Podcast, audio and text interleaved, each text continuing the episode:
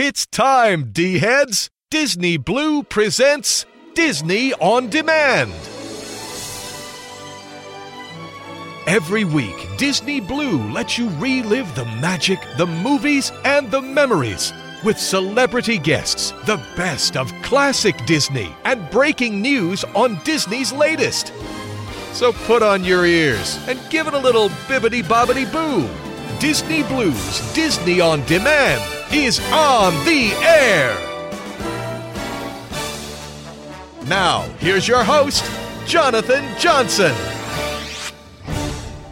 All right, all of you Disney fans, you tuned in for another magical installment of Disney Blu's Disney on Demand. And this week for show number 144, for the week of April 7th, 2016, we're opening up the books, we're reading the pages, we're getting immersed into magic, mystery, fantasy, and so much more as we're welcoming none other than Tami Stronach here to the show. Now, Tami, you may know, is the childlike empress from the Neverending Story, the 1984 classic film that has been passed on to generations. She's also part of the Paper Canoe Theater Company, a dancer, a singer, and so much more. And Tami's going to stop in and talk about a variety of different things what it was like working on this classic, iconic 80s film, getting recognized as a childlike empress, what exactly is she doing now with the Paper Canoe Theater Company, and so much more from her career and upcoming events. In addition, no show would be complete without the D team, and since the show is going to be full of magic, mystery, wonder, and fun, you have the questions, he has the answers, and Aaron is going to answer all your questions, and I want to know.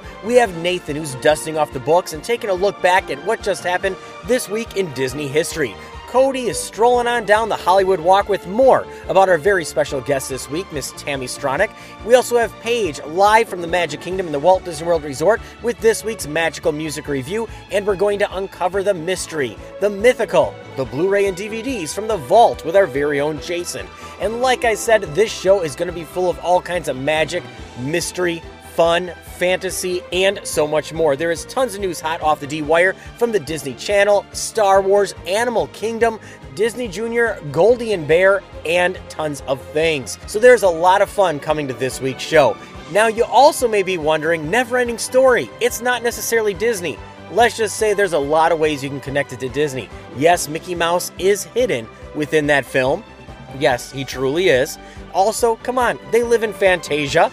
And also, our very special guest Tami has a little bit of a connection from her childhood being in a play that's uh, specifically for a Disney character. So there's lots of things to connect these two together, and I'm excited to take this trip to Fantasia and the never ending story because if anybody knows what it is to tell a story, to have it carry on, to have it go on for generations, it is Disney. They are the true tale of a never ending story with all the imagination, the fun, and the wonder that gets passed on to generations. Disney is a true tale of a never ending story. So before I officially kick off this week's show, I do want to mention that DizRadio.com is probably sponsored by Mickey's Travel. And Mickey's Travel is a 100% free, no fee agency. They've been in business since 1994. They're knowledgeable, they're experts, and they're going to help you plan, book, and prepare and make the most magical Disney vacation that you can possibly have. From booking those dining reservations, your resort, the tickets, figuring out the best way to meet those characters, they are going to take care of you. And guess what? Just by mentioning that you heard about them here at Diz Radio, they're going to hook you up. Yes, you heard me right. From lanyards, autograph books, and so much more, all you have to do is mention Diz Radio and they are going to hook you up. So definitely check them out. Mickey'sTravel.com, the official sponsor of Diz Radio. So, all of you D heads, with that said, I am excited for this week's show. Like I said, tons of fantasy, tons of magic, tons of wonder, and get yourself immersed into these books because that is truly where you can disappear into different lands and places. So, I'm excited. So, let's officially kick off show number 144 for the week of April 7th, 2016, and let's head in to the never ending story. Be right back, all of you D heads. Let's kick this one off.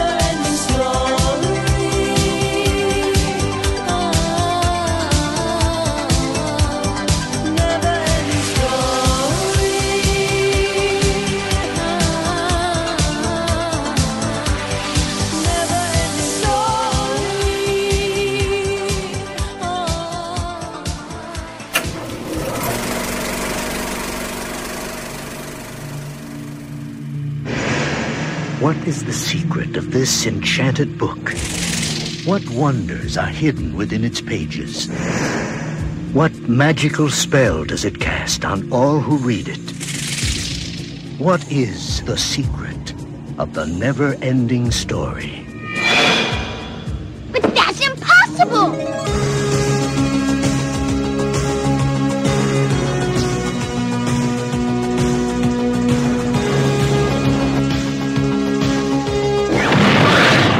Enter a world where a young boy's imagination becomes a vivid reality. The world of Atreyu and Artax, the Rockbiter, and a good and kind gnome. A world that is vast and eternal, treacherous and dazzling, unforgettable and free. For anyone who's ever made a wish, believed in a fantasy, or had a dream, this is the never-ending story. Hi, this is Tami Stronach from The Neverending Story. You're listening to Disney On Demand.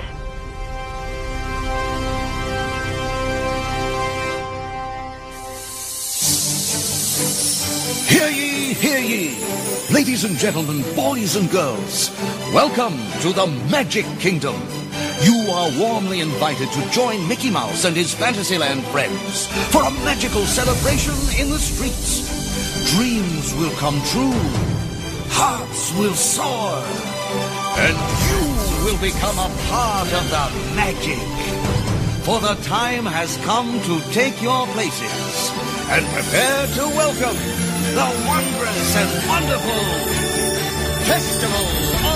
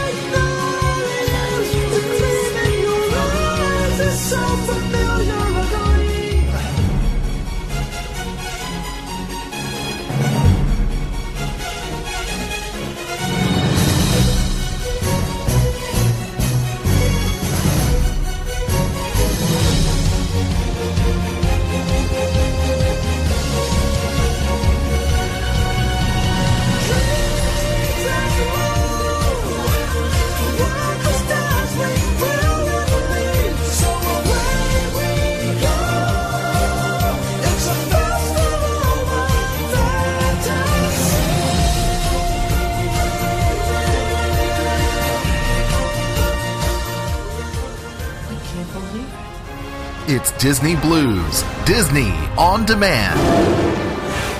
You hear that? It's the winds of change.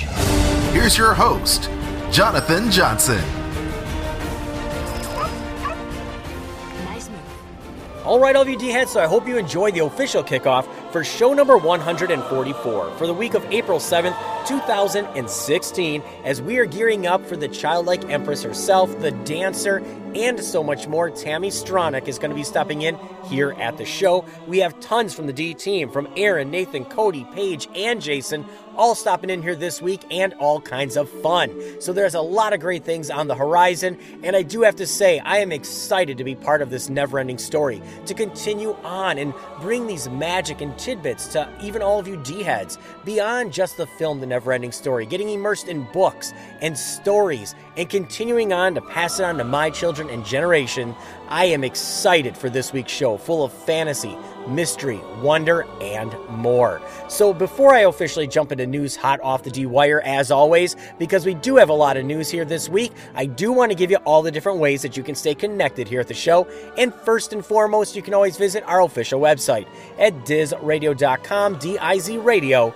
There you can find our full list of past shows, the complete archives, our latest news blogs, our lifetime of Disney player, the podcast archives, and more right there on our official website at dizradio.com, D-I-Z radio.com. You can also connect up with us all of the social media outlets on Facebook at facebook.com slash Disney On Demand. You can also join our Facebook discussion group, the D-Wire discussion group, on Facebook as well. You can follow us on Twitter, Instagram, Pinterest, and many other places. Just search Disney On Demand, Disney Blu, that's B-L-U, or Diz Radio, D-I-Z Radio, all of which are going to help you find our fun, unique, magical, different kind of Disney show. And if you want to get the show right there on your mobile device, your Android, your iPhone, your tablet, instantly, you can't wait, you need it right away.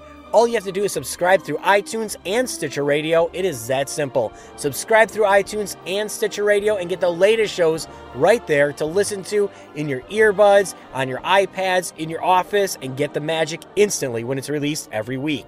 And remember, you can find all of these links and more on our official website at dizradio.com, D-I-Z radio.com.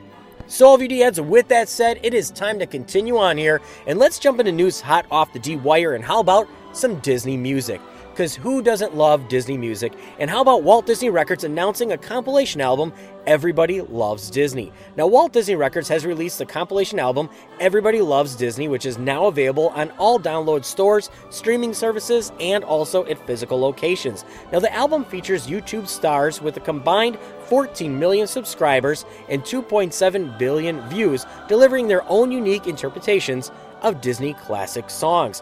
Now, we do know that recently Disney has released We Love Disney, which was covering songs by very popular artists from pop and rock realms as well. Well, now this one is going to highlight many different things from YouTube stars. Yes, you're going to have Go the Distance from Kurt Hugo Schneider and Sean Hook, Colors of the Wind, Can You Feel the Love Tonight, Friend Like Me, A Dream is a Wish Your Heart Makes, A Whole New World by Alex G, Let It Go by Peter Hollins, as well as Rainbow Connection, Zero to Hero, and Wanna Be Like You. Now, Everybody Loves Disney is now available at all download stores and streaming services. Now, the video playlist can be seen on youtube.com. Just search it. I'm not going to go through the entire URL here because it's crazy long. Now, We Love Disney is also available as well, which I stated was from a variety of different popular artists covering Disney's tracks as well. So, this is a way for Disney to give back and realize everybody loves Disney. Although, come on, from the marketing standpoint, they made sure that everybody has a combined of 14 million subscribers and more. So, we got to make sure that they're legitimate and going to get the views. But now you can check it out. Everybody loves Disney, as well as we love Disney. Now, moving along here, let's get away from the music and let's swim. Just keep on swimming. Yes, can you name that movie? I bet you can. Keep on swimming. Well, now you can just keep on swimming in style with Finding Dory's brand new collection by Trina Turk.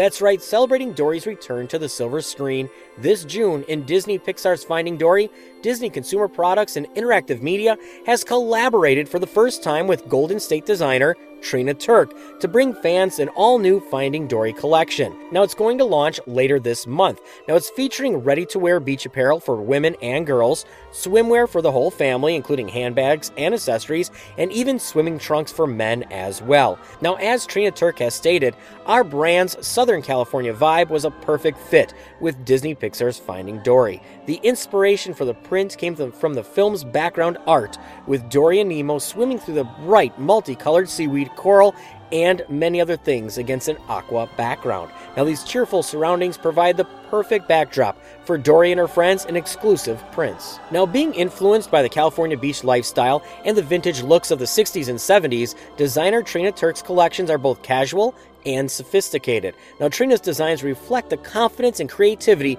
making Disney Pixar's Finding Dory the perfect muse for her bold colors and cheerful prints. Now, Finding Dory and the Trina Turk fans alike will find a stylish new look, and Disney has really set off to try to make this happen. Now, Disney Consumer Products has stated our first designer beachwear collaboration, inspired by the world of Disney Pixar, delivers a wonderful and stylish range for the first time ever for summer, said Josh Silverman. Now, Finding Dory collection from Trina Turk celebrates the much loved characters from the movie through the unique designs, offering the perfect blend of fun and fashion. Now, if you want to find out more about this, maybe you want to pick up a, your own version of the swimsuits, maybe you want to go there and be part of this collection and really be styling it this summer in a true 60s and 70s style, all you have to do is visit trinaturk.com. Now, moving along here, let's get into something I love and collectibles. Yes, and I'm not talking about any kind of collectibles. I'm talking about toys. Yes, I am a big toy fan at heart. Many of you D heads know this as well. I love my action figures, my toys, you name it. And how about Entertainment Earth celebrating its 20th anniversary? April 2016 is the long awaited milestone for the Labowitz brothers, Aaron and Jason. On April 1st, 2016, the company they founded, Entertainment Earth, celebrated its 20th anniversary. Now, since its website first went live over 20 years ago, Entertainment Earth has distinguished itself as the authoritative source for toys and collectibles, offering tens of thousands of unique items available for order and pre order at any given time. With a staff of experts who themselves are personal collectors, Entertainment Earth serves as a go to source for the latest and greatest action figures, bobbleheads, toys, gifts, and collectibles. And I have to tell you, I've bought from them many, many times great source and great outlet. Now, Entertainment Earth wasn't always the force it is now. However, in the early days, it was staffed by just three people in a garage in the San Fernando Valley of Los Angeles, California. But the dreams of Aaron and Jason were far greater than the expanse of their 1996 workspace, and the company soon grew into a true powerhouse that it is today. Now, Jason, the president and co founder of Entertainment Earth, has said, I am a collector myself. I knew in 1996 that it was impossible to have the newest action figures and toys shipped to my house at retail prices in mint condition. And Aaron and I decided to do something about it. We originally started this company as a one stop source for Star Wars action figures for collectors. Now, over the years, our clients have led us to have a deep knowledge of all kinds of toys and collectibles. Now, among many of the successes of Entertainment Earth over the years are the conception of its wholesale division, EE Distribution, along with the information of the company's own manufacturing arm, Biff Bang Pow, and it's, this is their licensing partners division. Now, by spearheading the game changing industry, they host a variety of different booths and more at the San Diego Comic Con since 1997. Now, it's thanking its clients for the last 20 years by giving them a free gift with every order in the month of April, and it's celebrating with various employees appreciating events, social media giveaways, and more. So, if you want to find out more about Entertainment Earth, I gotta say, this is the place you want to go. If you're looking to get the collectibles, you're looking to get these items, you'll want to do it through Entertainment Earth. You can find out more at entertainmentearth.com and happy 20th anniversary from somebody I've been purchasing from since probably at least 1999. Now, moving along here, let's talk into something that's a little bit different on the company side of Disney. And how about Playbuzz securing 15 million in strategic funding from Saban Ventures and Disney? Now, Playbuzz is the leading platform for online content engagement and social distribution. Now, they did announce this week that it raised 15 million dollars in new funding that's being led by Saban Ventures in participation from the Walt Disney Company. Now, Playbuzz will use the investment to further enhance its content engagement platform and expand its sponsored content business, which already works as many of the world's leading brands to create and distribute advertising campaigns at a huge scale.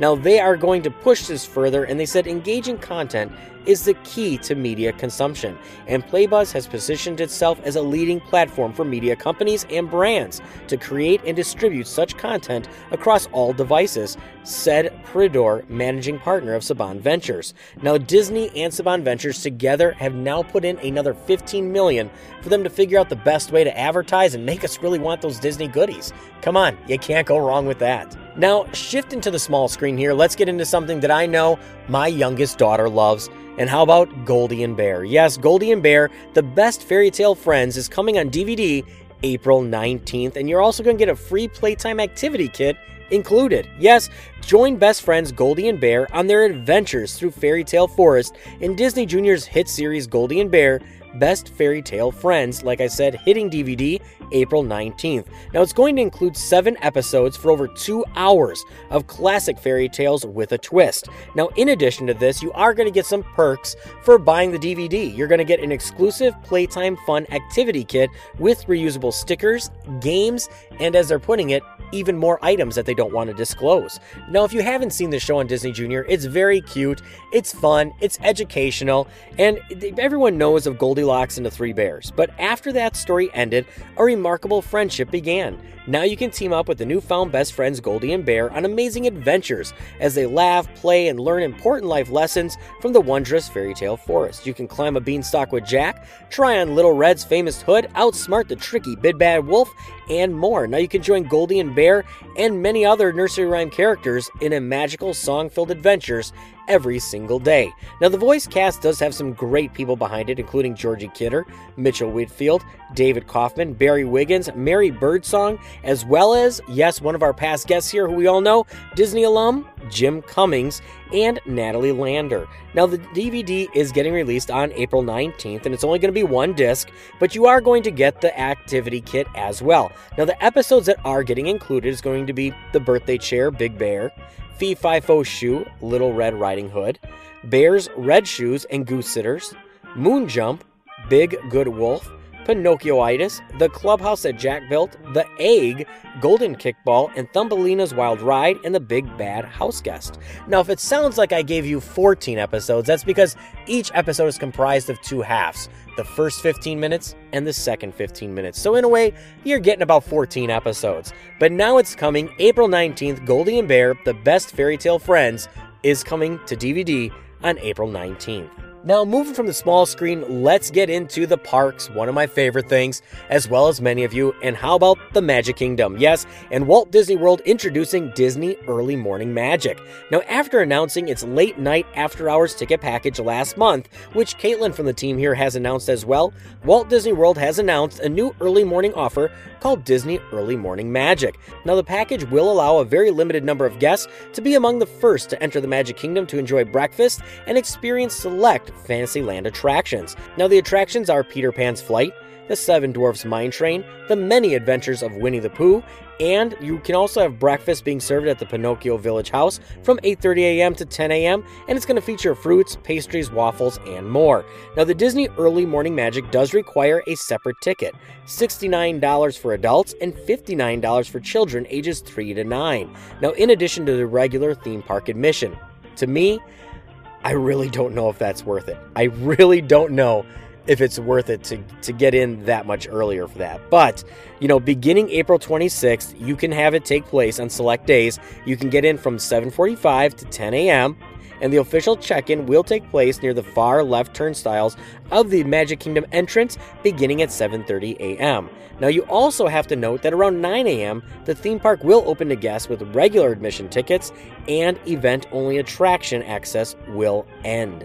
So really you're paying this extra you know, $70 to get in for about an hour and a half. I don't know if it's worth it, but maybe if I could just get those special shots of the park being empty, maybe it's worth it to me. Either way, I'm sure somebody is going to really enjoy this and have a blast. Now, moving right along here, let's get into something that's close to the Walt Disney World Resort.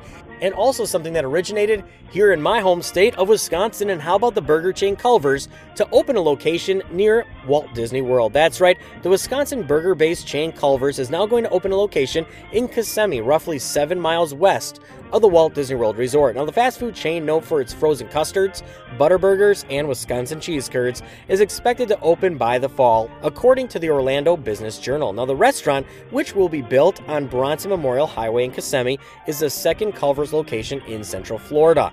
Now, this is a fantastic restaurant. I'm not going to go into it. It is typical fast food burgers, fries, fish baskets, chicken strips but it is good. I mean, their butter burgers are fantastic. The custard is awesome. It is really good. But now they're going to be opening one coming very soon this fall in Kissimmee. So get ready for that. Well, moving forward here, let's get back to the parks and back to Animal Kingdom once again. And how about Rivers of Light getting delayed? Yes, the debut of Rivers of Light, a nighttime spectacular planned for Disney's Animal Kingdom, has been delayed. Now, the show is scheduled to begin at the theme park on April 22nd. Now, other new attractions, including an after dark version of the popular Kilimanjaro safaris that were set to premiere that day, also have been delayed as well. Now, the park was planning special lighting effects for its iconic Tree of Life and additional street entertainment that would kick off on April 22nd, which is Animal Kingdom's birthday as well as Earth Day. Now, as they have stated, with the expansion of Disney's Animal Kingdom, we're excited to give guests even more opportunities to celebrate the magic of animals and nature as the day turns into night. While we'd hope to debut these offerings on April 22nd, unfortunately, they will not be open as planned on that date, as we're giving the team more time to bring these innovative experiences to life in a way we know will exceed our guests' expectations, said Andrea Finger, a Walt Disney World spokesman. Now, the April 22nd opening date had been announced earlier in March, but now it is officially getting delayed. So, all VD heads, with that said, I'm going to release the reins here to the D team. I'm going to take a break here as we continue on to be part of a never ending story. You have questions, he has the answers, and Aaron is going to stop in and answer all those questions and I want to know. We also have Nathan dusting off those books, giving you what just happened this week in Disney history and so much more. So, before I officially release those reins, I do want to mention that DizRadio.com is probably sponsored by Mickey's Travel. And Mickey's Travel is a 100% free, no fee agency. They're knowledgeable, they're experts, and they've been in business since 1994. They're going to help you plan, book, and prepare and make it the most magical Walt Disney World vacation that you could possibly have. From character experiences, tickets, resort reservations, and more, they are going to make it magical for you and unforgettable. And just by mentioning that you heard about them here at Diz Radio, they are going to hook you up from lanyards, autograph books, and more. It is that simple. Just mention Diz Radio and they're going to hook you up. So definitely check them out. Mickey'sTravel.com, the official sponsor of Diz Radio. So, all VD heads, with that said, we're going to continue on with fantasy, mystery, stories, reading, and so much more as we continue on for our very special guest, Tami Stronach, stopping in here very shortly from the Never Ending Story. So, with that, when you think of stories, you think of telling stories about great individuals. You think of stories that, you know, are ones that come to life. Think of stories where you wish you could go to that place, much like Peter Pan and Wendy telling stories of him. So let's all head off to that second star to the right as we continue on with show number 144 for the week of April 7th, 2016. And I'll be right back, all VD heads.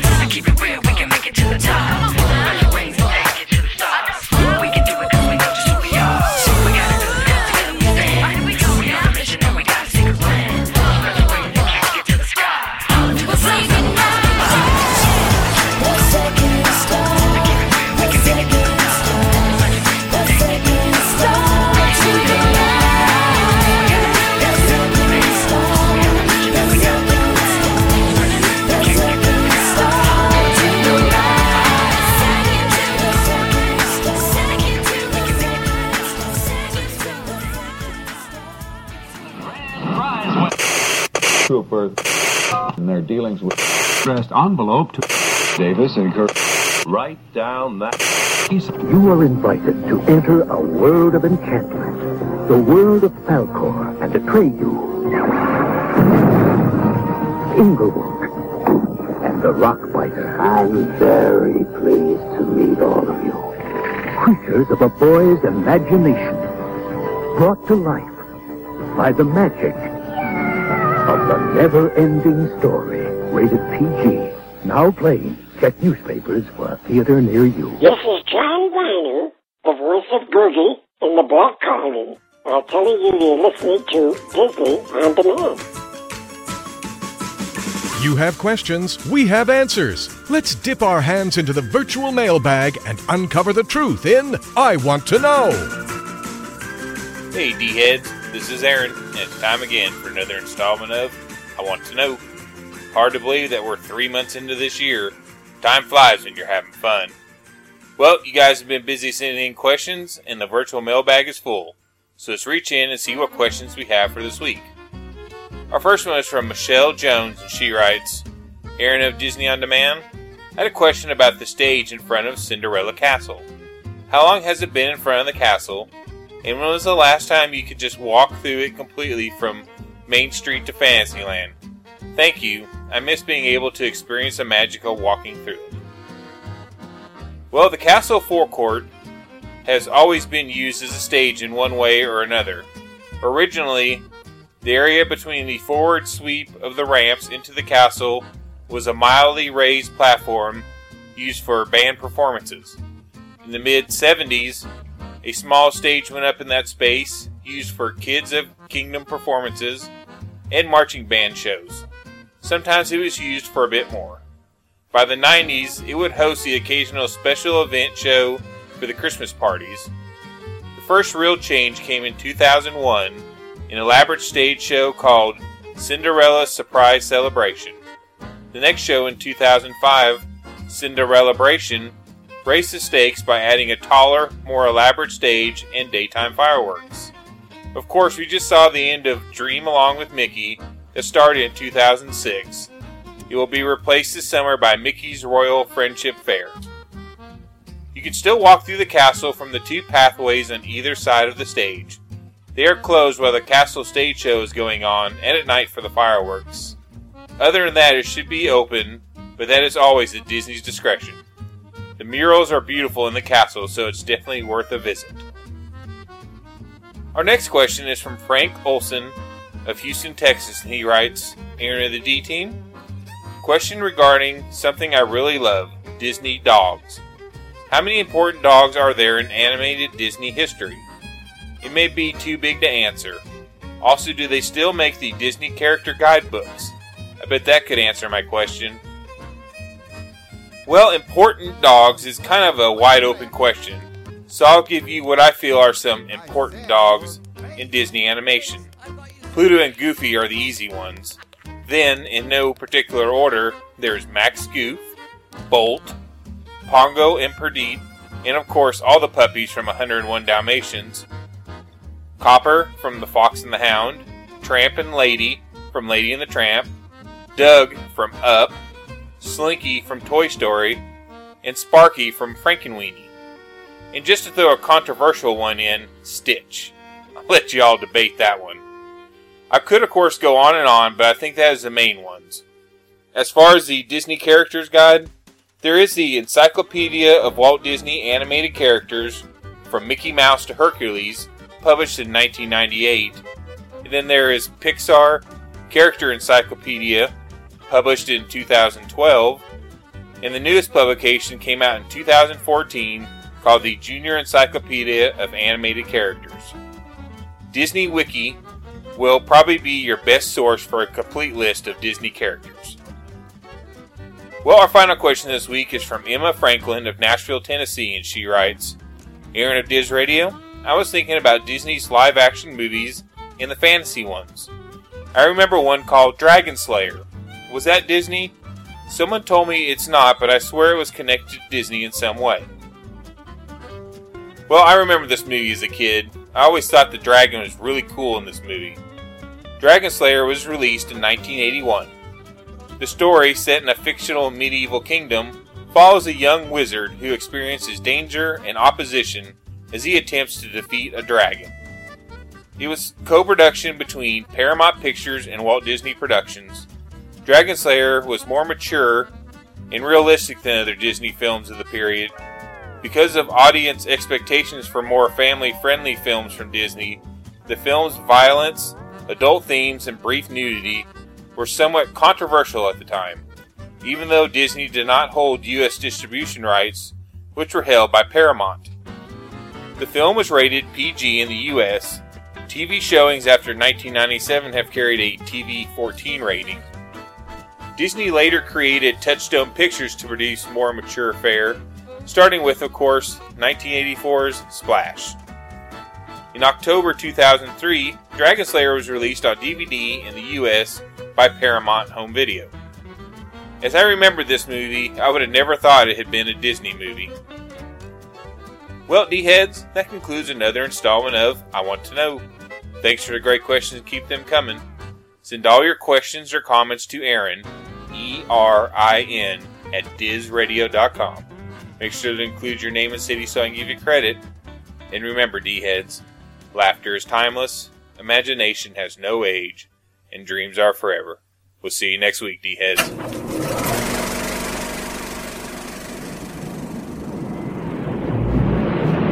What you thought was a medieval myth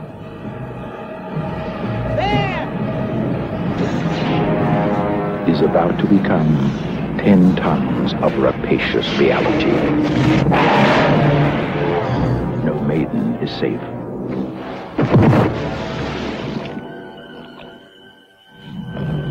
No village secure. And no one can save the kingdom except the sorcerer's apprentice, whose courage is greater than his skill. An apprentice. This is no warrior. Verum sanguinario. Call him what they will, only he can create a weapon worthy of the name Dragon Slayer. Edge like no other on this earth. An adventure like no other on this earth. Dragon Slayer. Motion picture wizardry that takes you into the dragon's lair. Behold the beast. Pray for the hero and see. Dragon Slayer.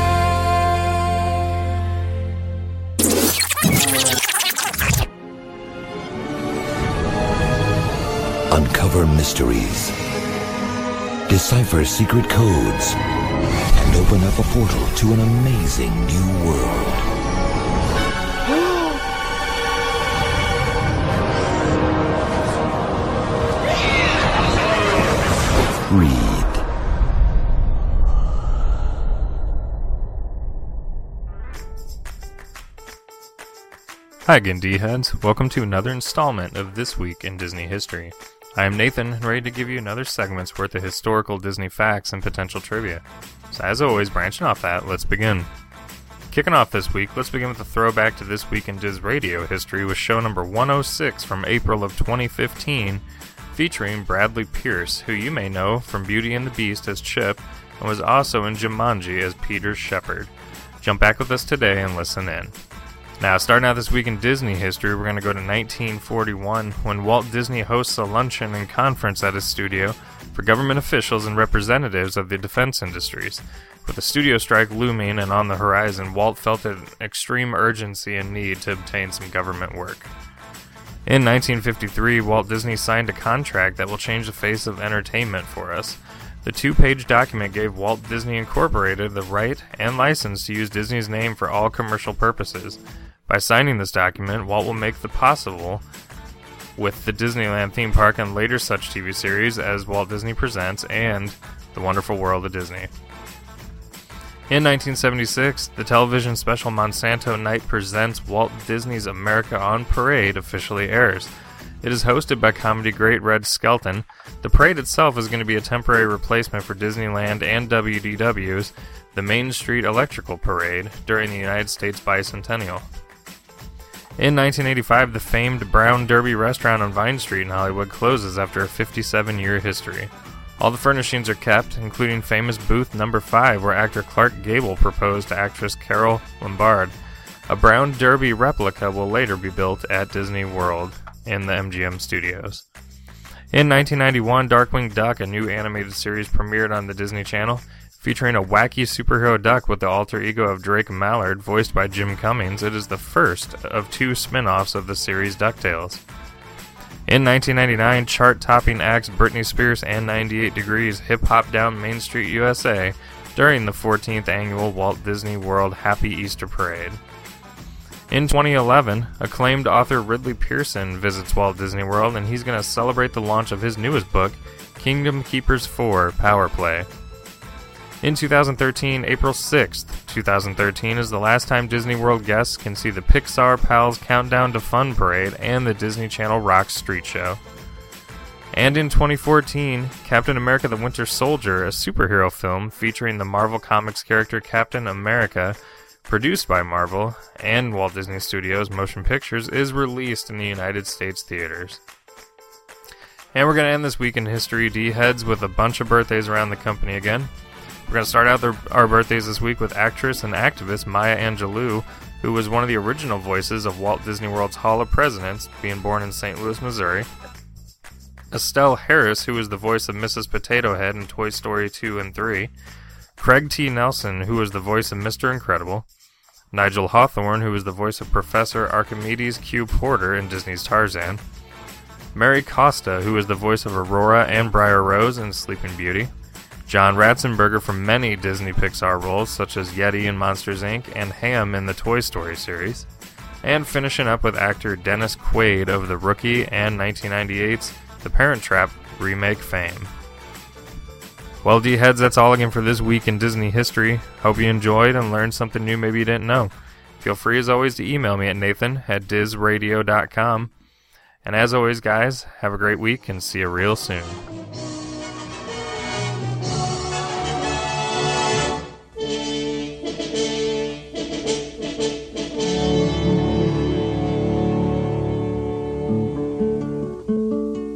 Legend is sung of when England was young, and knights were brave and bold. The good king had died, and no one could decide who was rightful heir to the throne. It seemed that the land would be torn by war, or saved by a miracle alone. And that miracle appeared in London town. The sword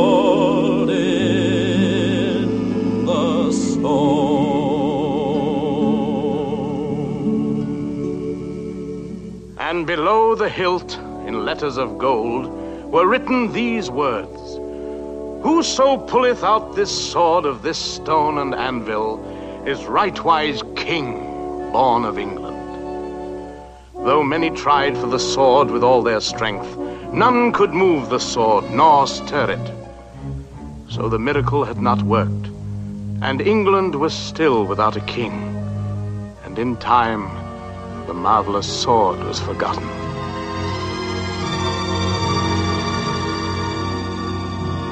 This was a dark age, without law and without order. Men lived in fear of one another, for the strong preyed upon the weak. Hi, I'm Emma Ridley from Return to Oz. I played Ozma in the Disney sequel to The Wizard of Oz. And thank you for listening to Disney On Demand. It's Disney Blu's. Disney on demand. Whew, I thought you were dead. With your host, Jonathan Johnson. What? My dad gave it to me. It shows exactly where we are on the planet. Boop, beep, beep, beep, boop, boop. With this baby, we'll never be alone. You just tell the man you want to go back to your mother.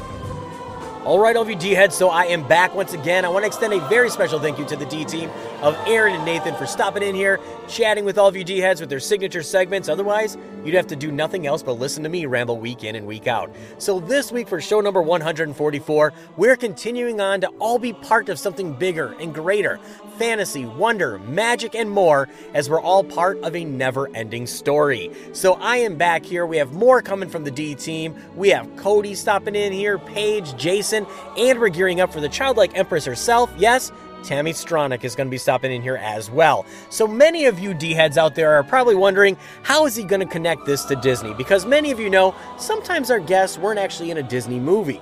But how are we going to connect it to Disney? Well, we always do. Now let's go back to 1984. Let's go back to those wonderful days of, you know, the 80s movies. It was full of fantasy and, and fun. And, and these are the movies that really stuck with me as a child. Well, how can we connect it to Disney? First off, the obvious they're in Fantasia. Now, even though this is slightly different, you know, in the book it was Fantastica, but in the movie it was Fantasia. So come on, Disney, Fantasia, and Fantasia. Or how about the opening scene? Yes, during the very first Ivory Tower scene, you can see a group of characters that are known to many Disney fans out there. Some of these that you may recognize, but and remember, you gotta freeze frame this. Mickey Mouse, yes, Mickey Mouse is in the Ivory Tower. Yoda, Chewbacca, C3PO, the Ewoks, E.T., and Gumby were all inside of the Ivory Tower when we were zooming in to find out the fate of the childlike Empress. Yes, it is that closely that you have to figure it out. That simple, in, in a way to connect it up to Disney.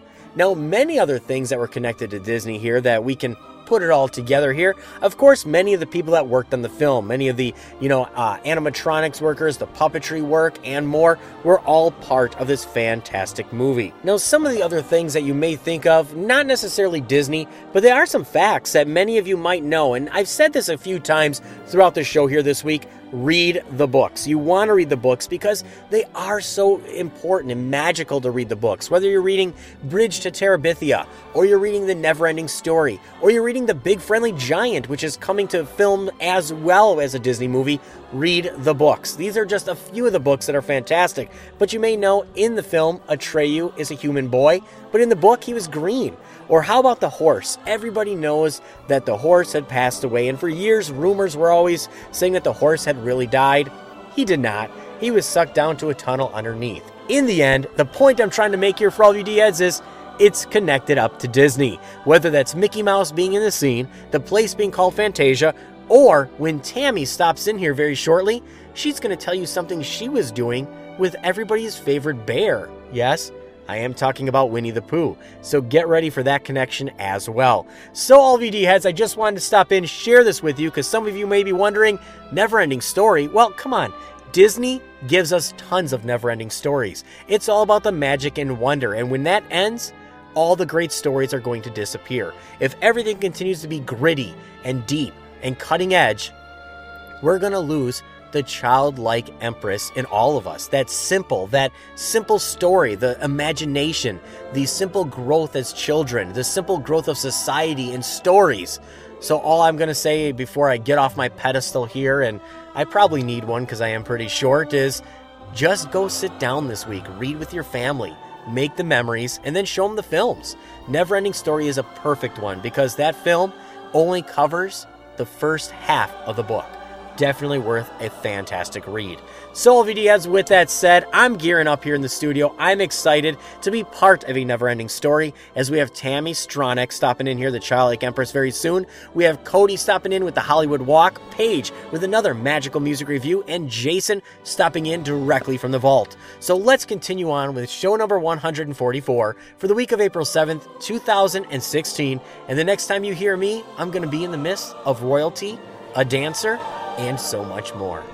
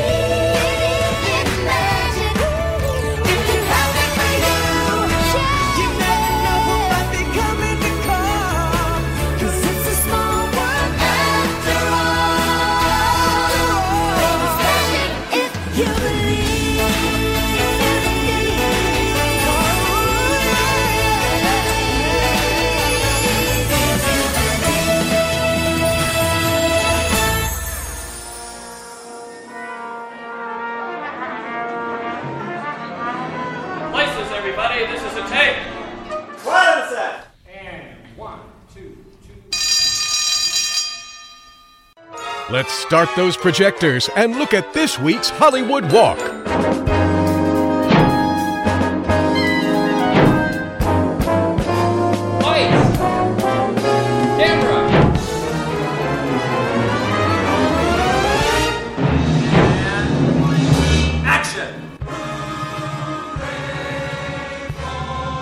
Right, all you D heads, it's that time again where we go for a little Hollywood walk and get to know this week's special guest just a little bit better. This week we have none other than the childlike empress herself from the 1984 hit movie The Never Ending Story. Really excited about this one. I remember watching it as a kid, curled up on the couch, big bowl of popcorn, and probably didn't even blink because the movie just entrances you as a kid. Uh, you can't look away. It's a great film, so I'm really excited to have her on. So why don't we get to know Tami just a little bit better here? She's born in 1972. She's from Tehran, Iran originally. That's where she was born. She is the second child in her family. And back in 1978, her family actually had to flee to Israel during the Iranian Revolution, where they lived for a few years in Israel until they had to relocate to America so the parents could find work. Now, Tami found the stage pretty early in life, starting out at the age of six taking ballet classes back in Israel. She had trouble following the steps, but the instructor at the time loved her passion and energy so much that they ended up casting her as the wizard in the ballet show for The Wizard of Oz. Man, I had this weird feeling that we just talked about something like this not too long ago. Now, with the ballet, she would continue that until the age of 14, where she then switched to modern dancing, stating that her feet had just had enough from doing all the points. Feet were just getting too tired of it, so she started doing the modern dancing. But dance has always been a big part of her her life from early on. While she was dancing, she was taking some acting classes as well in San Francisco after her parents had moved to America. She was doing musical theater, which is where she was discovered to audition for the role of the childlike empress, or Moonchild, as the name Bastian will give her later on in the movie. Around the same time as the Neverending Story release, she also released a 45 RPM single entitled Tami Stronach Fairy Queen. There were two songs on the album called Fairy Queen and Riding on a Rainbow. And they had that same synth pop orientation as like the Neverending Story theme had it to kind of go along with the Neverending Story's success, I guess, if you will. And in 1985, she was nominated for the Young Artist Award for Best Young Supporting Actress in a Motion Picture. Now, as mentioned, she was the childlike empress in the Neverending Story, which is about a boy who reads a magical book that tells a story of a young warrior whose task is to stop a dark storm called the Nothing from engulfing a fantasy world. Now, Tami, who played the childlike empress, resides in the capital called Ivory Tower in the heart of the realm. And although she is nominally the ruler of Fantasia, she rarely interacts with the outside world. Should she die, though, Fantasia and all Fantasians would cease to exist. As explained by Morla, the aged one, her lifetime is not measured in years or in time. She's pretty much ageless, but her lifetime is measured by names, which only the imagination of a human child can give her. This is where Bastian will come into play. When she begins to need a new name, she begins to fade away, causing the nothing to appear in Fantasia. She sends Atreyu the warrior on the great quest which brings Bastian to Fantasia, and Bastian will eventually give her the name of Moonchild, which restores Fantasia and begins the second half of the novel, which was originally written by Michael Ende. After the film was released, Tami and her family encountered a lot of fan base, if you will, and it kind of hit them pretty hardly, and they didn't really quite know how to deal with it. So after they sat down as a family, they kind of decided that maybe acting really wasn't the way they wanted to go. It just wasn't comfortable for them. So she got away from acting and just focused on dancing, which is what she's been doing ever since. She's been doing very well. She was a member of a well-respected Israeli dance troupe based in the US called the Neta Dance Company. She joined them in 1996 and she stayed with them for 7 years. After working with Neta Dance Company, she started her own company project based, which is called Tami Stronach Dance, and she has performed her own works. Some of the more popular ones would include The Maid and the Marmalade and Contain Yourself Darling. Right now, she's working with the Paper Canoe Company and is the leading role in Light, a dark comedy, which is being performed at the Triskelion Arts Muriel Schulman Theater in Brooklyn on Calyer Street, and is being performed until April of this year, every Saturday and Sunday at 10:30 in the morning. And this play is about 11 year old Moth, Tami, lives in a world of darkness where nobody remembers there was once a sun. Folks are too tired to notice the odd and sinister workings of their steampunk city, but when Moth's mother is overcome by the sleep, Moth is forced to unplug from the world she knows to set off for the slumber yards. On this magical theatrical journey, she unexpectedly finds a host of lost misfits who together save the day. Light, a dark comedy, is an unexpected 90 minutes that touches each of the five senses and is an invitation to explore the sixth. As Moth describes, it's on the tip of your tongue, but the name of the thing, the thing that's missing, just doesn't come to your lips. It's when Moth ventures out into the world and comes to the crossroad of curiosity and dreaming that she understands that only light can overcome darkness. If you'd like to learn more about Light and Dark Comedy or any other projects that they have coming up in the near future, head on over to papercanoecompany.com. That's Paper Canoe Company, the whole word, not just the abbreviation for company.com, and head on over to the projects tab where you can find more information. As mentioned, this show in particular is going to be performed every Saturday and Sunday at 10:30 a.m. until April 10th of this year. It's nice to see that Tami hasn't slowed down and that she's still doing what she loved doing even at the age of 6 years old. I'm sure we'll be seeing plenty more of her on the stage and who knows, maybe in the future we might see her on the big screen yet again. Well, that's it for me this week, D-heads. I hope you found it educational and we'll see you next week. Again, feel free to drop me a line if you have any questions or comments at Cody, C-O-D-Y, at DizRadio.com and get ready. Tami's coming up with Jonathan right after this.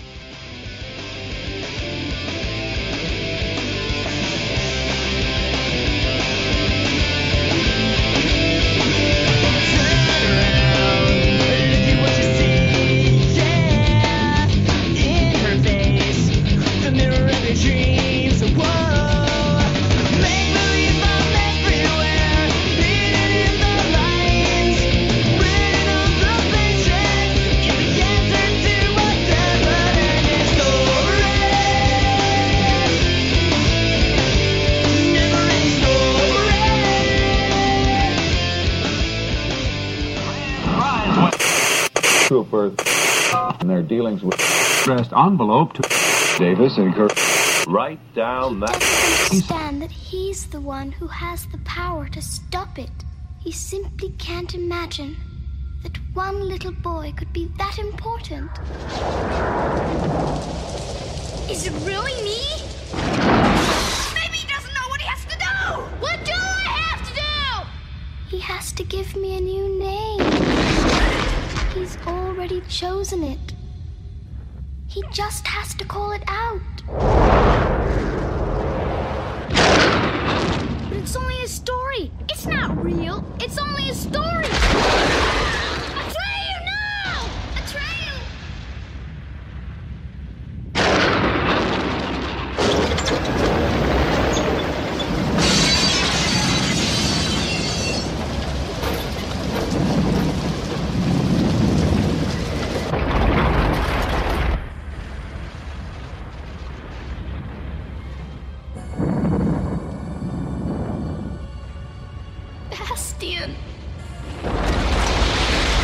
Why don't you do what you dream, Bastian?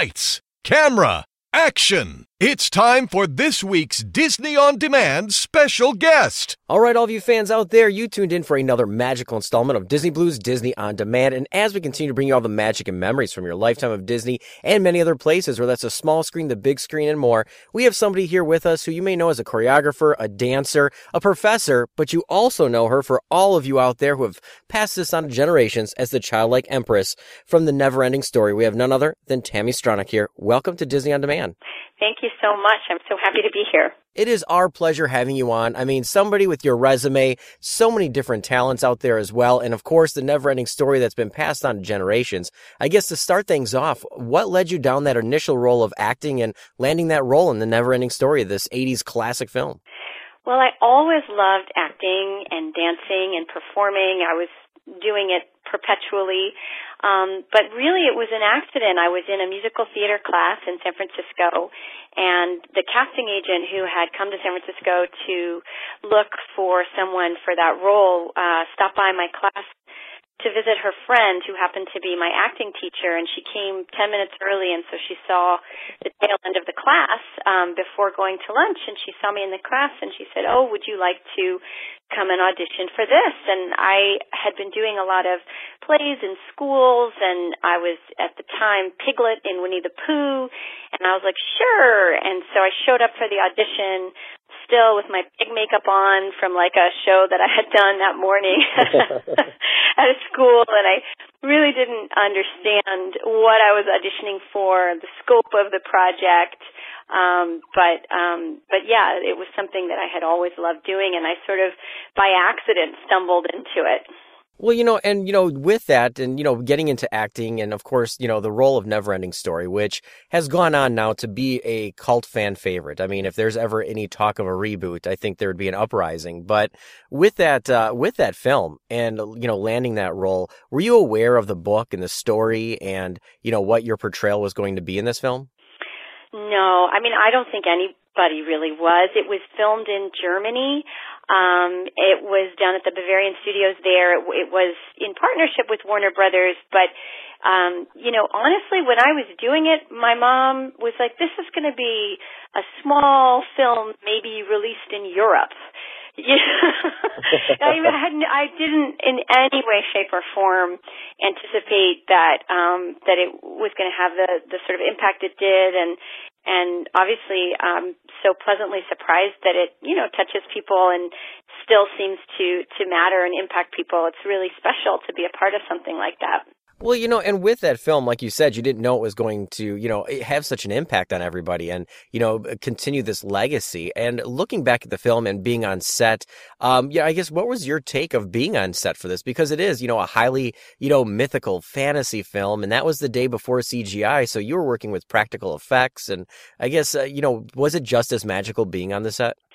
It really was. Um, it was extraordinary. I remember my first day there asked me if I wanted to go into one of the tents where they were filming the Swamps of Sadness scene, and it was it was crazy. It was huge. They created a actual swamp with hundreds of trees and I don't even know how they got that much mud in there. It was a whole world inside of this tent. Um, so yeah, you, it was sort of, it really was magical. You're sort of walking around and you open a door and it wasn't CGI. You literally stumbled into this entirely handcrafted, created, uh, world. Um, and, um, I loved it. It was great. Well, you know, and with that film too, like you said, since it's all handcrafted and it, it just made it seem that much more real. Um, you know, looking back at, you know, watching the film, uh, were you just as impressed even at that age at, you know, what the film was and, you know, the final product? I mean, was it, did it just take you away or were you the whole time critiquing yourself as a young actress? Well, um, when I was filming it, um, you know, the, the film got created in like over the course of a year. I was only on set. I was only in Germany for about two months, and so I was only there for portions of the filming. So there was so much about the film that I had never seen and didn't know anything about. Um, so, and the funny thing is, when I went to the premiere, it was dubbed into German. So there I was speaking fluent German.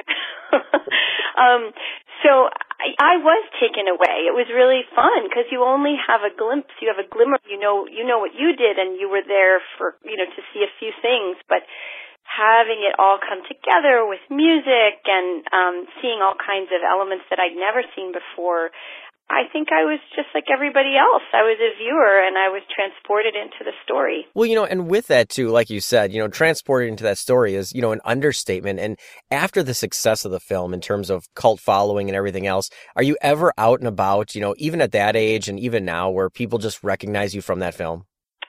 Well, I think in some ways, um, I lucked out because uh, I mean, well, it depends on on what you see as lucky, but I, I really I love acting and I love performing, but I I think as a child I was a little overwhelmed by being recognized. um, because sort of, uh, at least I, I just get really uncomfortable and act weird. so, um, but in, you know, you don't walk around to the grocery store in a full princess outfit with a little pearl on your forehead.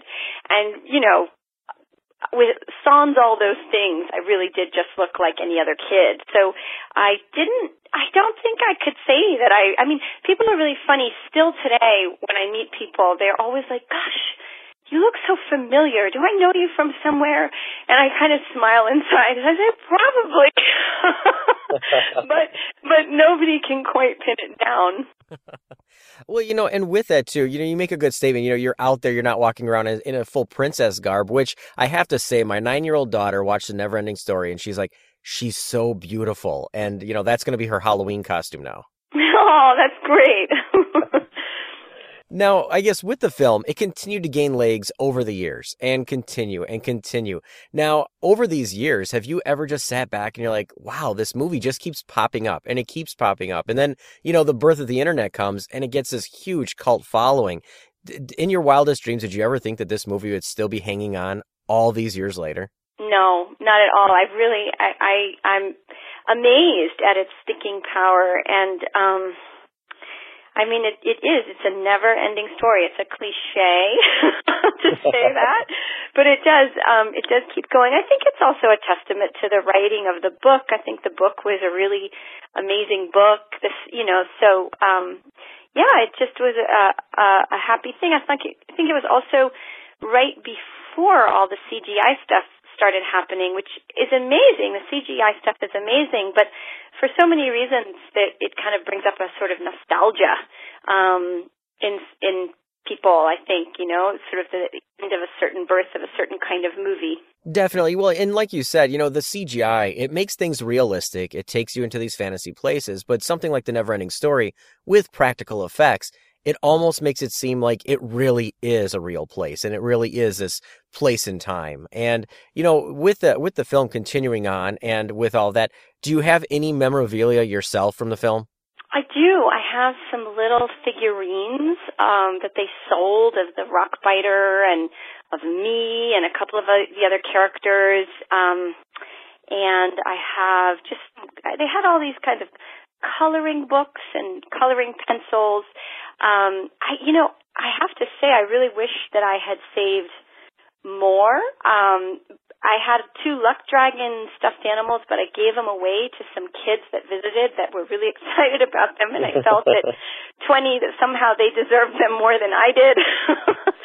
um, I do have my notebook from when I was filming the film, which I kept, which I find a lot of fun to browse through. I was very serious about acting. I was a very serious little girl, and I have a little yellow notebook where I took notes and wrote down character adjectives and um, sort of fleshed out what I was going to do. And it's it's really fun to be able to have that little piece of memorabilia, really about keeping track of what was going on in my head at that time. Well, definitely, you know, and looking back at films like this too, it has to be just almost like a a moving photo album of this place and time for you. Yeah, I mean, I think that's why art is so cool. Is uh, it, it is for everybody. There's the work of art itself, and then there's who we were when we experienced that work of art. And so when we see it, we come back to some part of ourselves that we revisit. And so I think I think that's why we love movies. Definitely. Now, before we move on to, you know, some other things here, of course, you know, one of the rumors that we've seen all over, of course, well, not a rumor, but a little fun fact is, is it true that you had to, you know, wear some fake teeth on set as well? Totally true. It was epic. They had to do two weeks of like dental keeping your mouth wide open as drills make new teeth for you. really harrowing. Um, yeah, I had this huge set, uh, like of like a thing that goes over my front teeth because I was missing um, two front teeth, and so you can see that in the first scene I'm in versus the second scene I'm in, the mouth doesn't quite look the same, and it was hilarious because I had to learn how to not lisp with these enormous teeth that I had to wear. Um, I figured it out in the end. and you know, and, and I guess, and with that too, you know, that just shows, hey, you know, you had to be an actress and push on through it. And I guess uh, finally closing out with Neverending Story, uh, what were your thoughts of the final name he gave the childlike empress? Well, he said Moonchild, which was the name in the book. Um, so I know there's a lot of whenever I whenever people find out I was in it, that's usually one of their main questions is, you know, what's the name? Because it was a little bit um, muffled. And I remember talking to Barret, and Wolfgang had said to him, if you want to name her yourself, you can shout whatever name you think she should have. And you could see him working away on these different names in his head. but he ended up going with the with the original name that um Michael Ende had given her. Well, you know, and that's always a true nod to the book because, you know, that film, it, that's a fraction of how many stories and how great that book actually was. So I guess, you know, moving on from that and that bit of nostalgia for everybody because, you know, I grew up with it, passed it on to my kids, and I know people are doing the same, but that's also going to, you know, you went into, you know, choreography and dance and so many other things. What led you down to wanting to do performing arts like that? Well, I think the Neverending Story was, um, uh, you know, a, a piece of of just my general love for theater and dance. It just happened to be shared on a much more public level. Um, I always knew that dancing had a kind of limited amount of time because it's such a physical sport and it's it's it's art, but it's also athletics. It's also you know technical ability and. So I think that um, I made a decision early on that I would pour myself into dancing while I had the sort of um, the youth factor and that I could always come back to acting. Although I did do a variety of plays throughout the years in New York, even as I was dancing. Um, but now I've really come back to acting. At the, uh, my husband and I have started a new theater company called Paper Canoe Company. And um, it's uh, a company that really seeks to create high quality entertainment for families and there's also some educational components to it as well. Um, and it's been really wonderful to return to acting and um, to revisit these kinds of stories, stories that you watch with your mom or dad, and and that um, and that the whole family can enjoy, which is kind of I feel like maybe the Neverending Story really did have a, a pretty strong impact on the ultimate direction of how things are unfolding and what I'm interested in and the kinds of stories that draw me. Uh, I still love all that sci-fi fantasy stuff. Well, you know, and doing something like that, like you said with Paper Canoe, it actually gives you that outlet now for something that's family friendly, which I feel that many things nowadays I, I mean, I feel they shy away from because everything is either gritty or intense or for not a certain age bracket. And doing something that's family friendly is something that it opens up everybody. And you never know when you're going to spark that interest in, you know, a six year old or a seven year old. Is was that kind of the direction you wanted to go? Yeah, I mean, I think that um, having my own daughter now, my daughter is five. I started looking around at uh, shows to take her to because I love theater and I love dance, and I realized that from my perspective, there was a little bit of a vacuum in that market. Um, a lot of the things for kids tended to be sort of maybe a little bit, in my opinion, too kind of sugary and sweet. And then there was like this real dump to these like really violent stories for kids. And I started thinking about, well, what, what can I make that's a really compelling story that's aesthetically sophisticated because kids are smart and they deserve the same high values of aesthetics that adult shows have. And um and so it was really about combining uh you know 20 years of artistic creation that I had and putting it um towards creating theater that my daughter would love and and hopefully other kids would love too Definitely. You know, and like you said, children are a lot smarter than, you know, than most people give them credit for. You know, I I I never cease to uh, underestimate any of my children. Now, I guess with that and you know all the different things you're doing you know paper canoe dancing you know classics like the never ending story i mean so much on the horizon i guess coming back full circle uh you know eh, before we wrap up here uh you know looking back at the never ending story looking back at the film is there any one character or one scene that was your absolute favorite, uh, you know, to date? And it doesn't have to be your own scenes, of course. Um, I um, I I don't know why. I, I don't think I think I always say this, and it always surprises everyone. Um, but I really like the scene with the old uh, the old guy where he's giving Falkor a shot, and he's sort of puttering around with those buckets and stuff. I think I just uh, I just love physical comedy and clown, and there's just something so charming about that character to me. Definitely not the scene most people. Most people probably no, I know. I know, I know, I know. It's just sort of funny, but I don't know. I'm sort of like a huge Charlie Chaplin fan. Like anything with a sort of physical comedy, I just I I really get into it. And I also have to say I really love the the rock biter scene where he looks at his hands and he's like I couldn't hold on to them. That scene always stood out for me as well. Definitely. Well, you know, with that, you know, I know we were we're you know taking time out of your day, so many different things on the horizon, and I know so many fans would be just you know waiting to to meet you. If you ever went to a convention, I can guarantee your lines would be super long for people waiting to get that moment with the childlike empress. But with that said, I guess in closing here, is there anything you'd like to leave out there for all of your fans of you know your choreography, your dance, paper canoe, as well as Neverending Story? Is there anything you'd like to leave out there for all of your fans listening in? Yeah. Um well, it's funny, you know, like I said I stumbled into this this part and it was all a little bit of an accident, a wonderful accident and um maybe it's a little bit cheesy, but the the sort of the line that the empress tells everyone is to do what you dream and I actually would leave that with everyone. If life is short and there isn't, you know, endless time and honor the things about yourself that that you know make you who you are and do what you dream.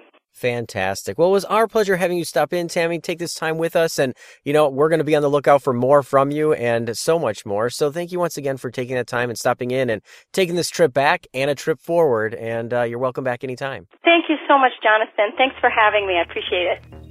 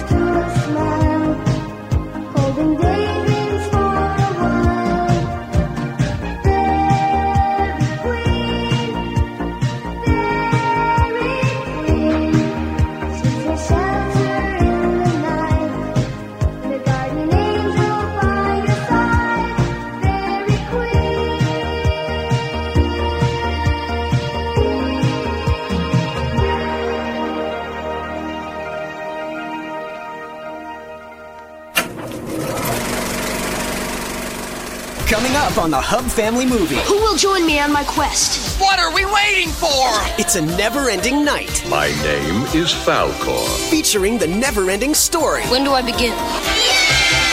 And the never ending story, too. Two never ending adventures. One night you'll never want to end. It will be very dangerous. The Hub Family Movie, The Never Ending Story, and The Never Ending Story 2. The next chapter. Check local listings. Only on the Hub Network. This is Ridley Pearson, author of The Kingdom Keepers and Peter and the Starcatchers, and you're listening to Disney on Demand. Oh, my siestas are getting shorter and shorter.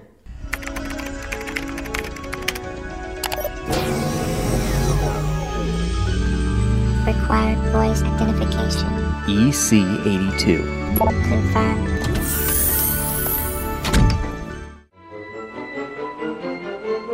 Hey gang, it's me again, Jason. Welcome back down here to the vault, where the Falkor is always the preferred mode of transportation.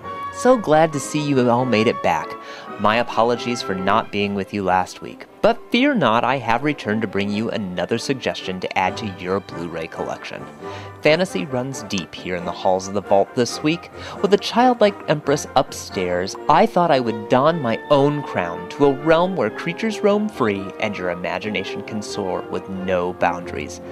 No, not the Magic Kingdom, although I was just recently there where I was able to say hello to Paige, but instead to the fabled land of Terabithia. That's right, this week I bring out the beloved childhood book and forgotten recent Disney classic, 2007's Bridge to Terabithia.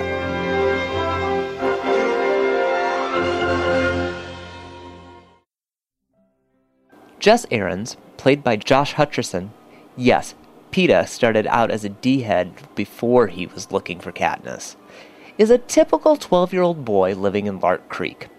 He's an aspiring artist, he wants to be the fastest runner in all of Lark County, and like most middle school boys in fantasy movies, has a gang of bullies he's trying to avoid at all cost. Gee, this movie's sounding more like Forrest Gump, but trust me, it's not. Jess also has a little sister, May Belle, whom you may recognize more as young Snow from Once Upon a Time. Yep, that's Bailee Madison. Boy, this movie is stacking up to be a doozy.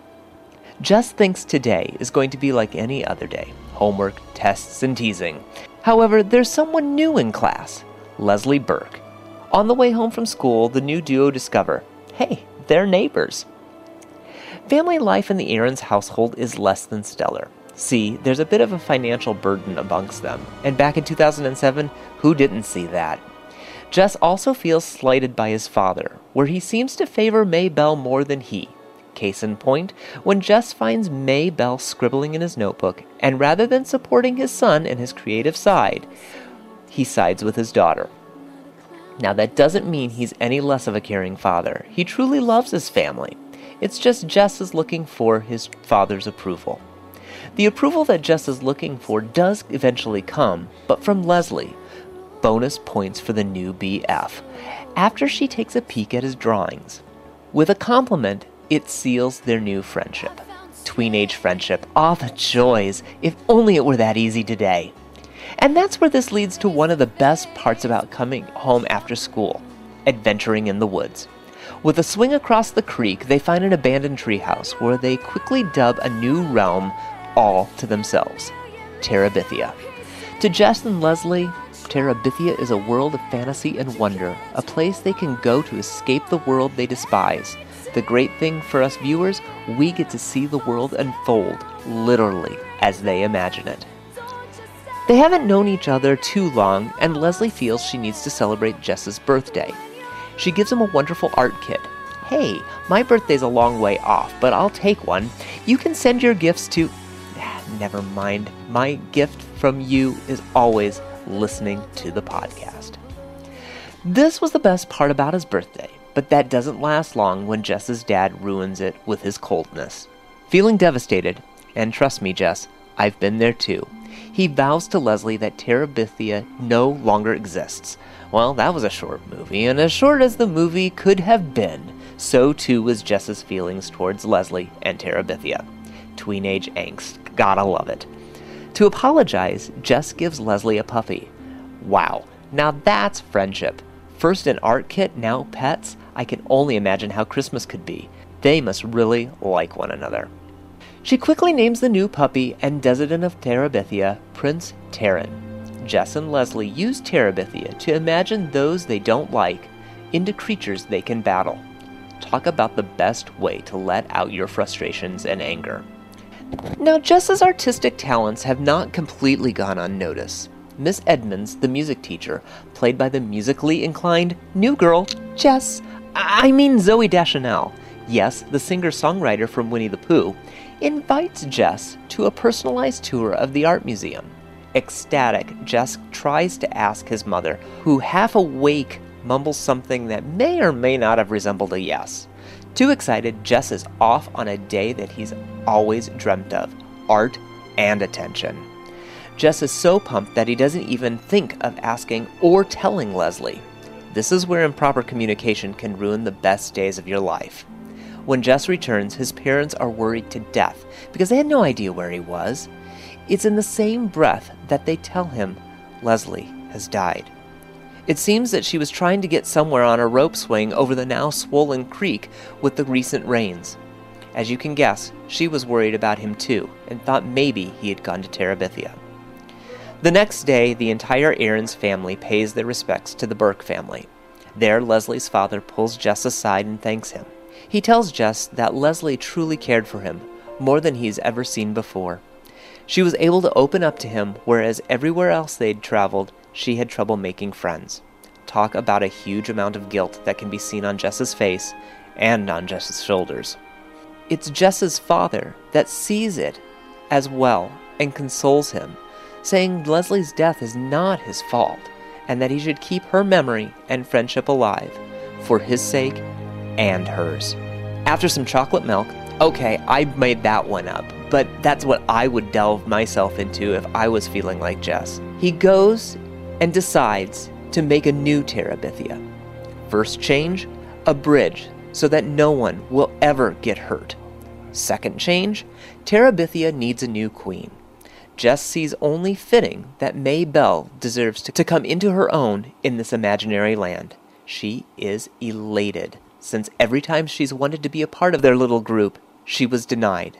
And so now ushers in a new era in Terabithia, with Jess as its king and May as its princess.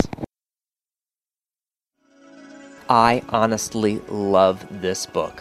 When I first learned that there was going to be a new movie made of this 1977 Katherine Paterson novel, I was a bit skeptical. The images that swirl in your head as you read a beloved book never equate to what eventually makes it to the screen. Plus, there was a television movie made in 1985 with Annette O'Toole, as shown on PBS through the program Wonderworks, that had already made a, an impression on me. Will they ruin yet another one of my beloved childhood books? Satisfyingly, no. It went over and above my expectations, and I couldn't have been more pleased and ecstatic to see this film over and over and over. Okay, you can tell I've watched it a lot, and I've read the book even more.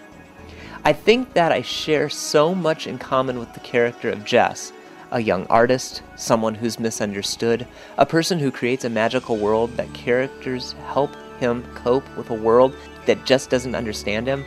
And that is why I love the book and the film so much. Let's get into those details when it comes to the Blu ray. When you pop this brilliant gem into your player, you're going to get the best digital transfer of the film. I cannot say enough. This is one of the early Blu ray releases Disney did, and they did not compromise. The picture quality is spot on. It is in widescreen with no black bars. Again, for an early Blu ray, this film is brought to you in glorious 1080p, and at the time, almost unheard of. The post production does not look second rate. Everything is seamless and awe inspiring. You feel as if Terabithia could honestly exist, and to most of us, it really does. The same goes for the audio. Mastered in digital 5.1 surround sound, it honestly brings Terabithia even more to life. Now, for my favorite part the bonus features.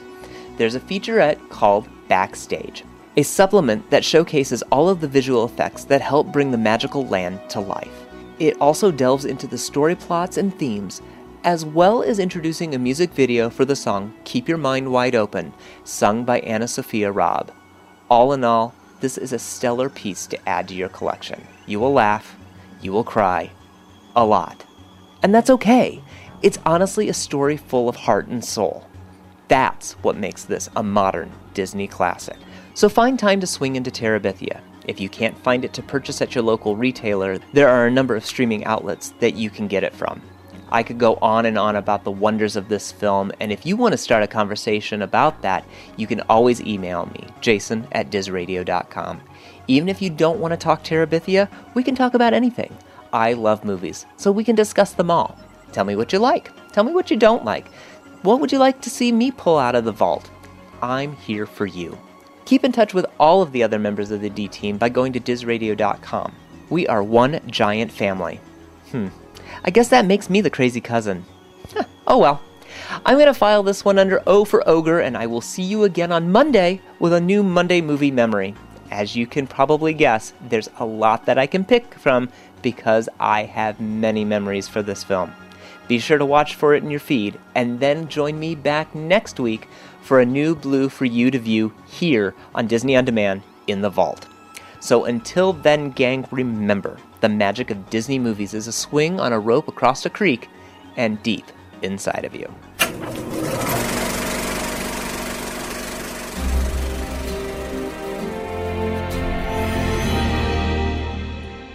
Race to the end of the road. On your mark, set, go.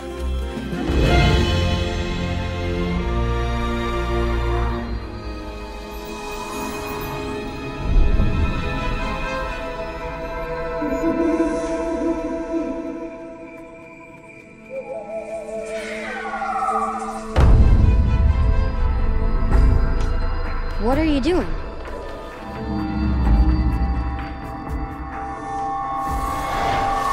Leslie! Leslie!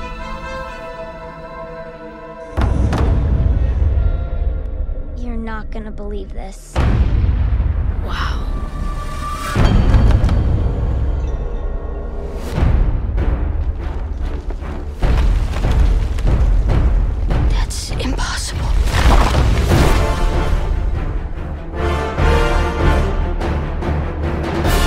See the whole kingdom from up here. Look at it. What do we call this place? Terabithia. This winter, when you go looking for adventure, be prepared to find more than you ever imagined.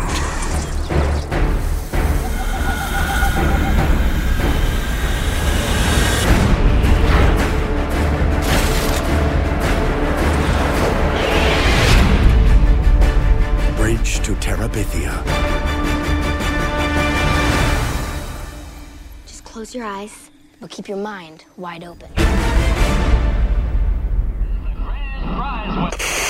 Trooper in their dealings with addressed envelope to Davis and Kirk. Write down that. Welcome to Bobby's World, The three friends found a hollow log. a world where learning and fun come together beautifully. Tigger soon came back to look for them.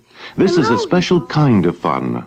Fun that inspires more learning, continued learning, the continued growth of a young child's mind. Your child, your four to eight year old. Because now the very book Bobby is reading, Disney's Winnie the Pooh and Tigger 2, will be sent to your boy or girl free as an exciting introduction to Disney's wonderful world of reading brought to you by Grolier.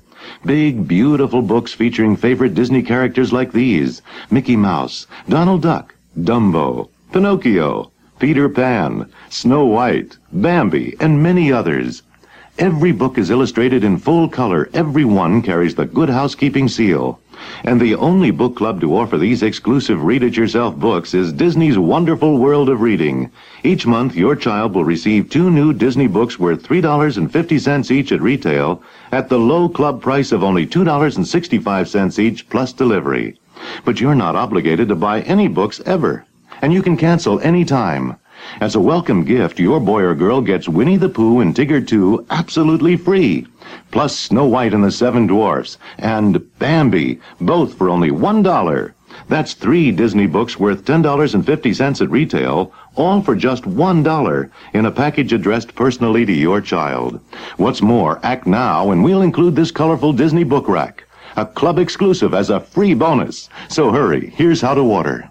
To get your three Disney books and a free book rack, send $1 to Disney Reading, 1600 Court Square Building, Baltimore, Maryland, 21202. That's $1 to Disney Reading, 1600 Court Square Building, Baltimore, Maryland, 21202. Send $1 to Disney Reading, 1600 Court Square Building, Baltimore, Maryland, 21202.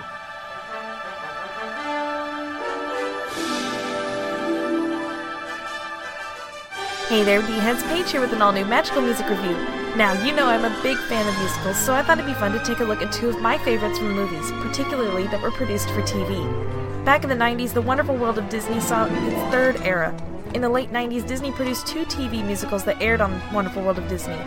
On November 2nd, 1997, Rodgers and Hammerstein's Cinderella aired, and almost two years later, on November 7th, 1999, Annie also saw its premiere on the renewed Wonderful World of Disney on ABC. Both musicals have continued to be popular throughout the years, so I thought it'd be great to take a listen at some of the selections from each of these musicals. Sit back and relax as we journey back to the wonderful world of Disney in the 90s and listen to the music from Rodgers and Hammerstein's Cinderella and from the equally classic musical, Annie.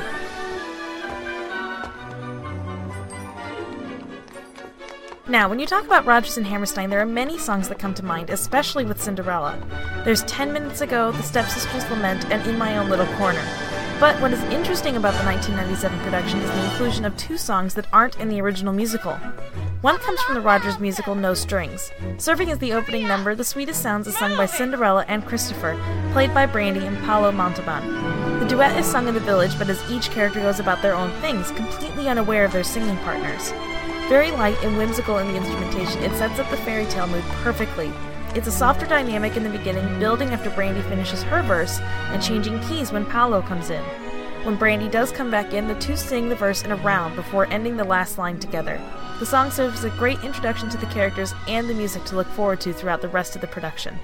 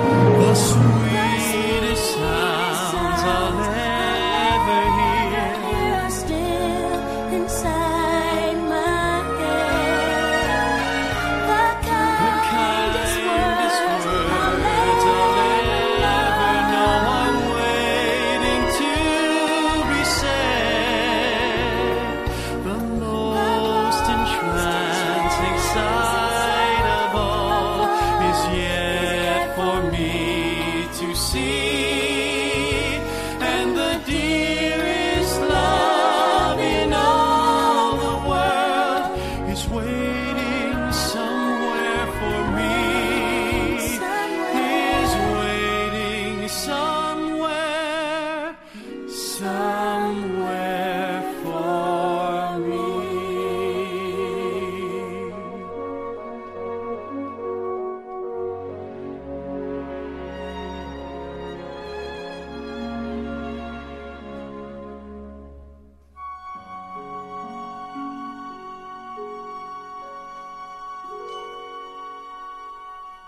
1999 saw the debut of Alicia Morton, who played the title role of Annie.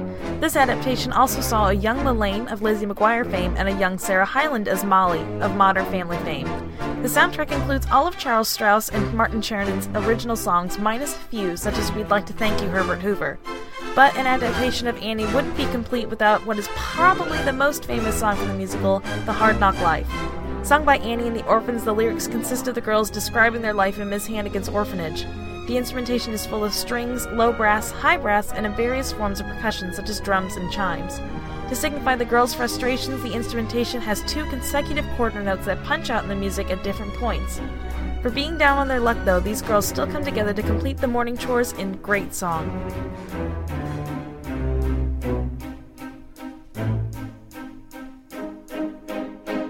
It's the hard knock life for us. It's the hard knock life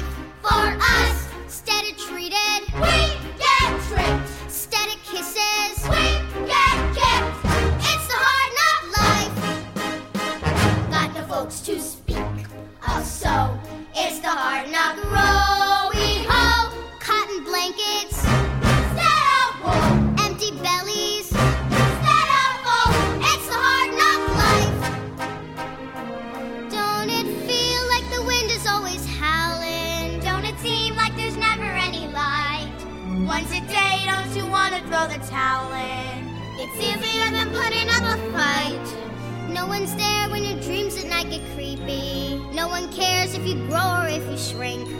No one dries when your eyes get wet and weepy. From the crying, you would think this place would take all. Empty belly life, rotten smelly life, full of sorrow life, no tomorrow life. Santa Claus we never see. Santa Claus, what's that?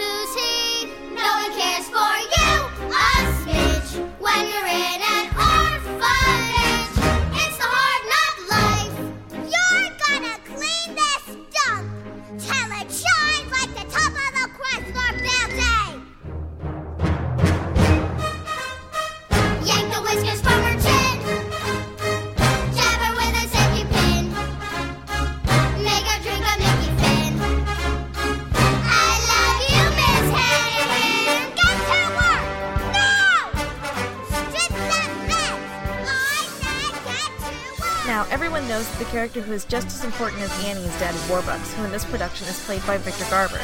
But I've always considered the second most popular song from Annie, I Don't Need Anything But You, is Annie and Warbucks' duet, sung right before the big Christmas celebration and the celebration of Annie's adoption. Describing how they fit together perfectly like Fred and Adele, the two point out that even with their differences, nothing on earth can ever divide them. A much lighter and upbeat number with high brass, winds, light percussion, and strings, it's overall a warm and happy song, sung between two people who have grown to love each other as father and daughter. Leaping lizards, just look at this joint. You know what, Annie? What? I think I'm the luckiest man in the world. And I think I'm the luckiest kid. Together at last. Together forever. We're tying a knot. They never can sever. I don't need sunshine now to turn my skies to blue. I don't need anything but you. You've wrapped me around that cute little finger. You've made life a song. You've made me the singer. And what's that bathtub tune you always boo boo boo? Boo bu- anything but you. Yesterday was plain awful. You can say that again, Yesterday was plain awful. but that's Not now. that's then. I'm poor as a mouse. I'm richer than Midas, But nothing on earth could ever divide us. If tomorrow I'm an Whitney Houston served as a producer for the 1997 production of Cinderella, and her name appeared in the title card presenting the film. While being the original choice to play Cinderella, she chose to pass the role to Brandy, who in turn asked Whitney to play her fairy godmother. Just as the film began with a song outside of the original track listing for the musical, it ended the same way. There Is Music in You is originally from the Rodgers and Hammerstein film Main Street to Broadway. Whitney sang it as the finale for Cinderella. Still holding the fairy tale feel in the instrumentation, the song continues to build and build, reaching the final verse and a push to a grand close. It also serves as a great platform to highlight the late Miss Houston's beautiful voice. And so I don't interrupt the number, I'm going to sign off here. I hope you've all enjoyed this week's Magical Music Review, and thanks for coming back to Disney On Demand every week. As always, feel free to connect with the D Team and myself on the D-Wire Facebook page and with me at page at dizradio.com. Have a fantastic rest of your week, D-Heads, and until next time, remember, there is music in you. See ya!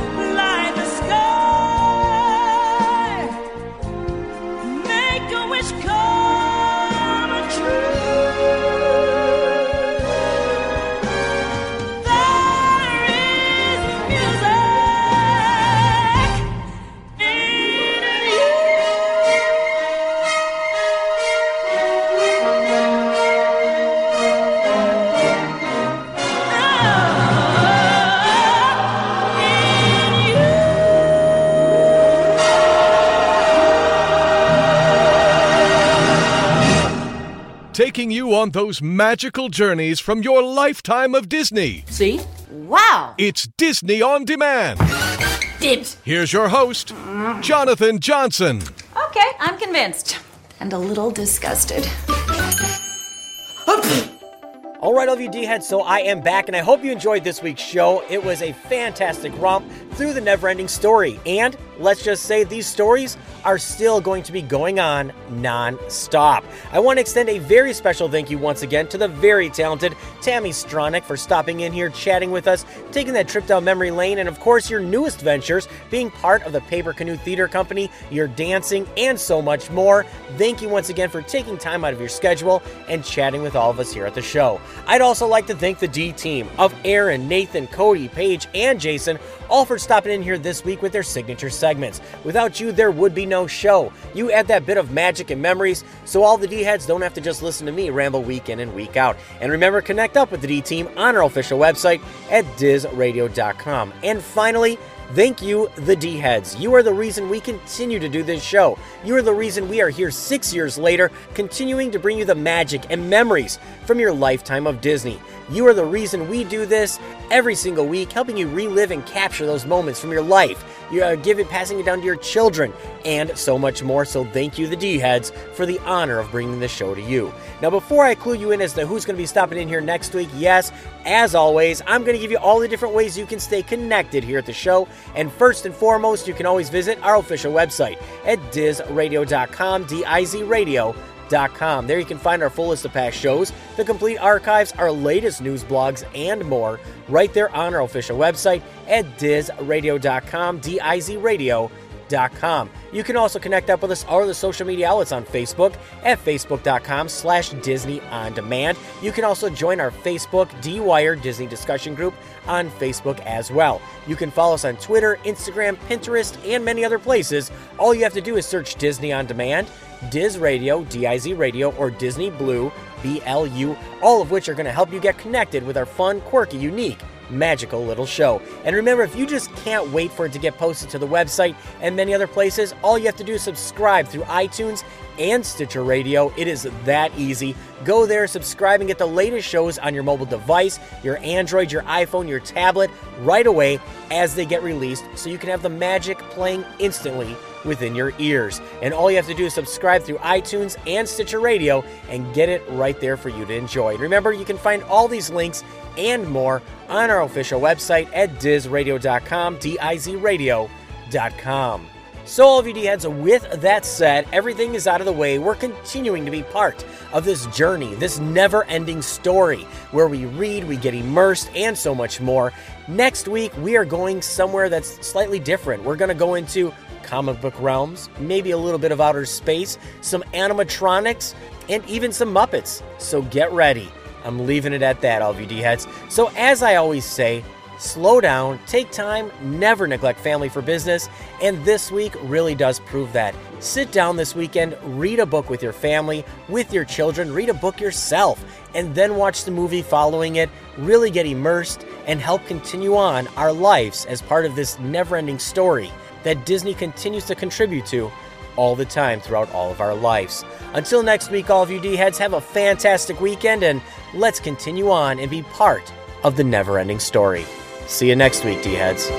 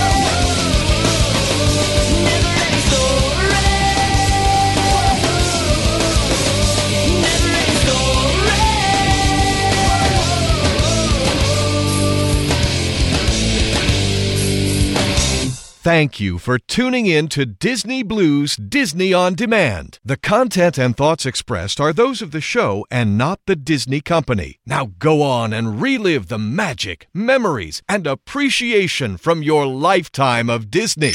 See you real soon.